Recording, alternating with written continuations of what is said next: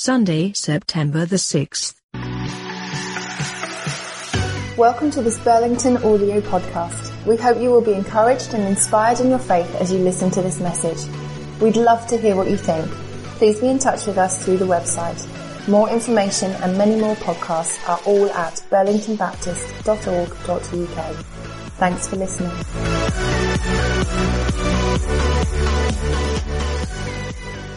As we come to the end of this summer series, thinking about treasures in the darkness, I was beginning to reflect on what I wanted to share uh, with you for this final Sunday.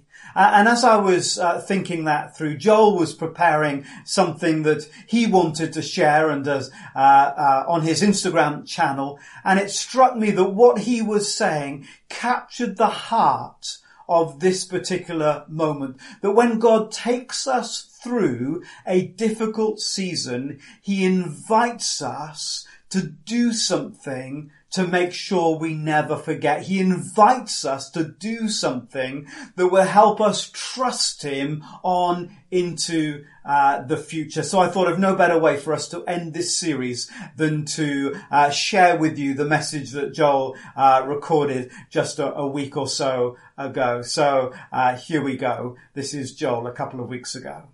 Hello everyone, how are you doing? Hope you're doing well. Right now, I am in Anglesey. I am in like the depths of Wales overlooking the ocean. And for the past few weeks, I've been studying this book of Joshua. Now Joshua is an awesome book to study. I definitely recommend it. It's one of the earliest books in the Bible. And there's been this story, what I read about two weeks ago, what's been going through my mind, what's been, I've been chewing over, trying to figure out what the meaning of it is. And I've really felt that I should share this with you guys. I really felt God telling me to post this on my Instagram. So this is it. The um, story is in Joshua 3 and 4. And it's the crossing of the Jordan.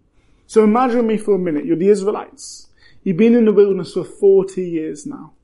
There's been a promise and you've grown up with this promise that there's a promised land for you, that there's a land God has created that uh, you will own, that is for you, that is made for you, that's designed for you, this promised land. They've grown up with this promise, yet they haven't been able to get there for 40 years. They've been going around in circles, and finally, God gives the go ahead for them to go into the promised land. God goes, yes, it is time.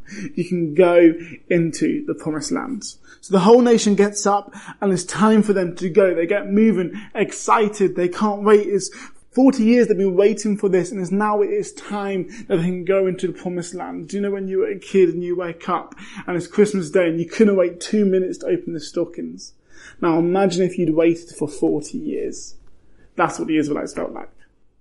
And finally, they get going. They're on their way. They're excited. God has told them to go. But yet, they come across an obstacle. They come across a hurdle what seems to stop them in their path. God has sent them here, yet there's an obstacle. And the obstacle was the River Jordan. You see, it was springtime. The Jordan was flooded. It was over and there's no way a nation could move through this river and get to the other side. There was no way the Israelites were going to get past this obstacle. So here they were, standing at the water's edge, thinking, what should we do? What should, what should happen? And God told them this. This is where God performed a miracle. He says to Joshua, Tell the priests who carry the Ark of the Covenant, when you reach the edge of the Jordan's water, go and stand in the river. So, move forward onto Joshua 3 verse 15. Now the Jordan is in flood all during harvest. Yet as soon as the priests who carried the ark reached the Jordan and their feet touched the water's edge, the water from upstream stopped flowing. Now if you look further down to verse 17, the priests who carried the ark of the covenant of the Lord stopped in the middle of the Jordan and stood on dry ground, while all of Israel passed by until the whole nation had completed the crossing on dry ground. So that's awesome. God's just done this incredible miracle. But that isn't what I've been thinking over. That isn't what I've been chewing over. What I've been chewing over is what happens next. I'm going to read it to you.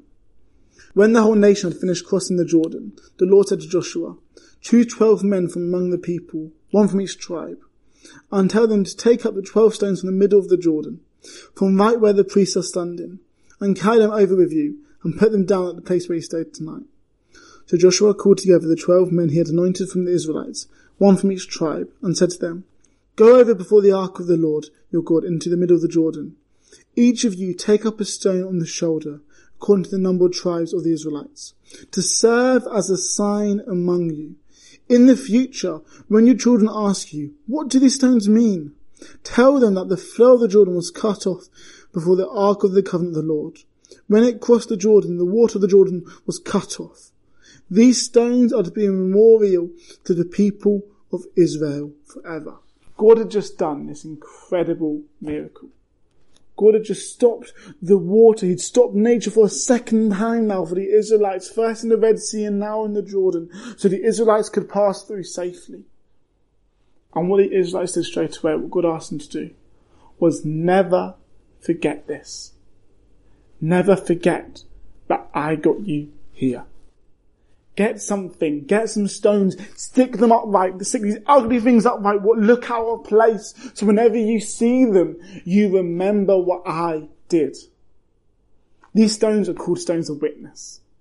Because they're a sign, they're a symbol to something that has already happened. They witness something great.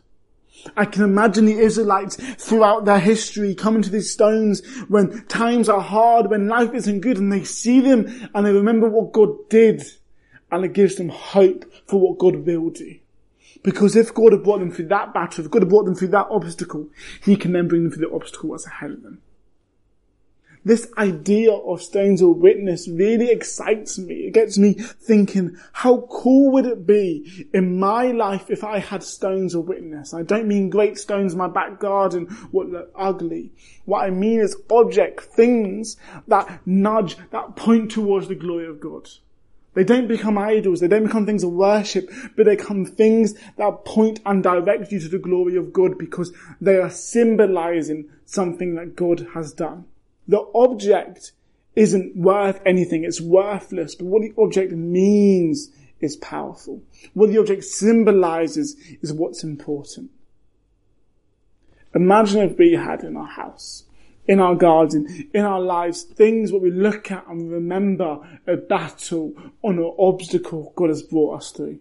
And when we see it, when we look at it, it gives us a greater perspective of what's going on right now because God has brought me through stuff in the past, what means he'll bring me through what's ahead of me. You know, in the medieval times, when they conquered a castle, when a king conquered another king's castle, they'd get the dead king's head and they'd stick it on a spike out the front of the castle to serve as a warning and as a symbol to anyone else going, hey, we've won this battle. Don't try and fight us because we will win again. What happens if we had things, if we had stones of witness what didn't symbolize battles we'd won, but symbolized battles that God had won for us. And reminded us that if God has won that battle, then He'll win the battle, He'll win the challenge that is ahead of us. I started to think about my life and I realized that I had some stones of witness. They weren't these great things, but they were my baptism ring. What reminds me that my life is for God, that my life is God's, and that all I want to do is seek him. I have a Kintsugi Hope necklace. It reminds me of my journey of mental health and how God has brought me through depression, as God has brought me through hard times. You see, these are stones of witnesses. These are things when I see them, I get a greater perspective of what's ahead of me because I remember who is for me.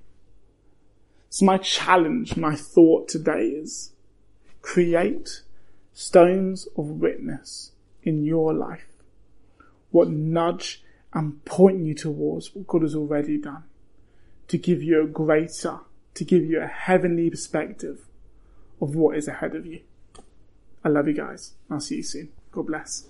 Isn't that a, a great uh, reminder to us and a challenge to make sure that we surround ourselves with those stones of witness, those stones of remembrance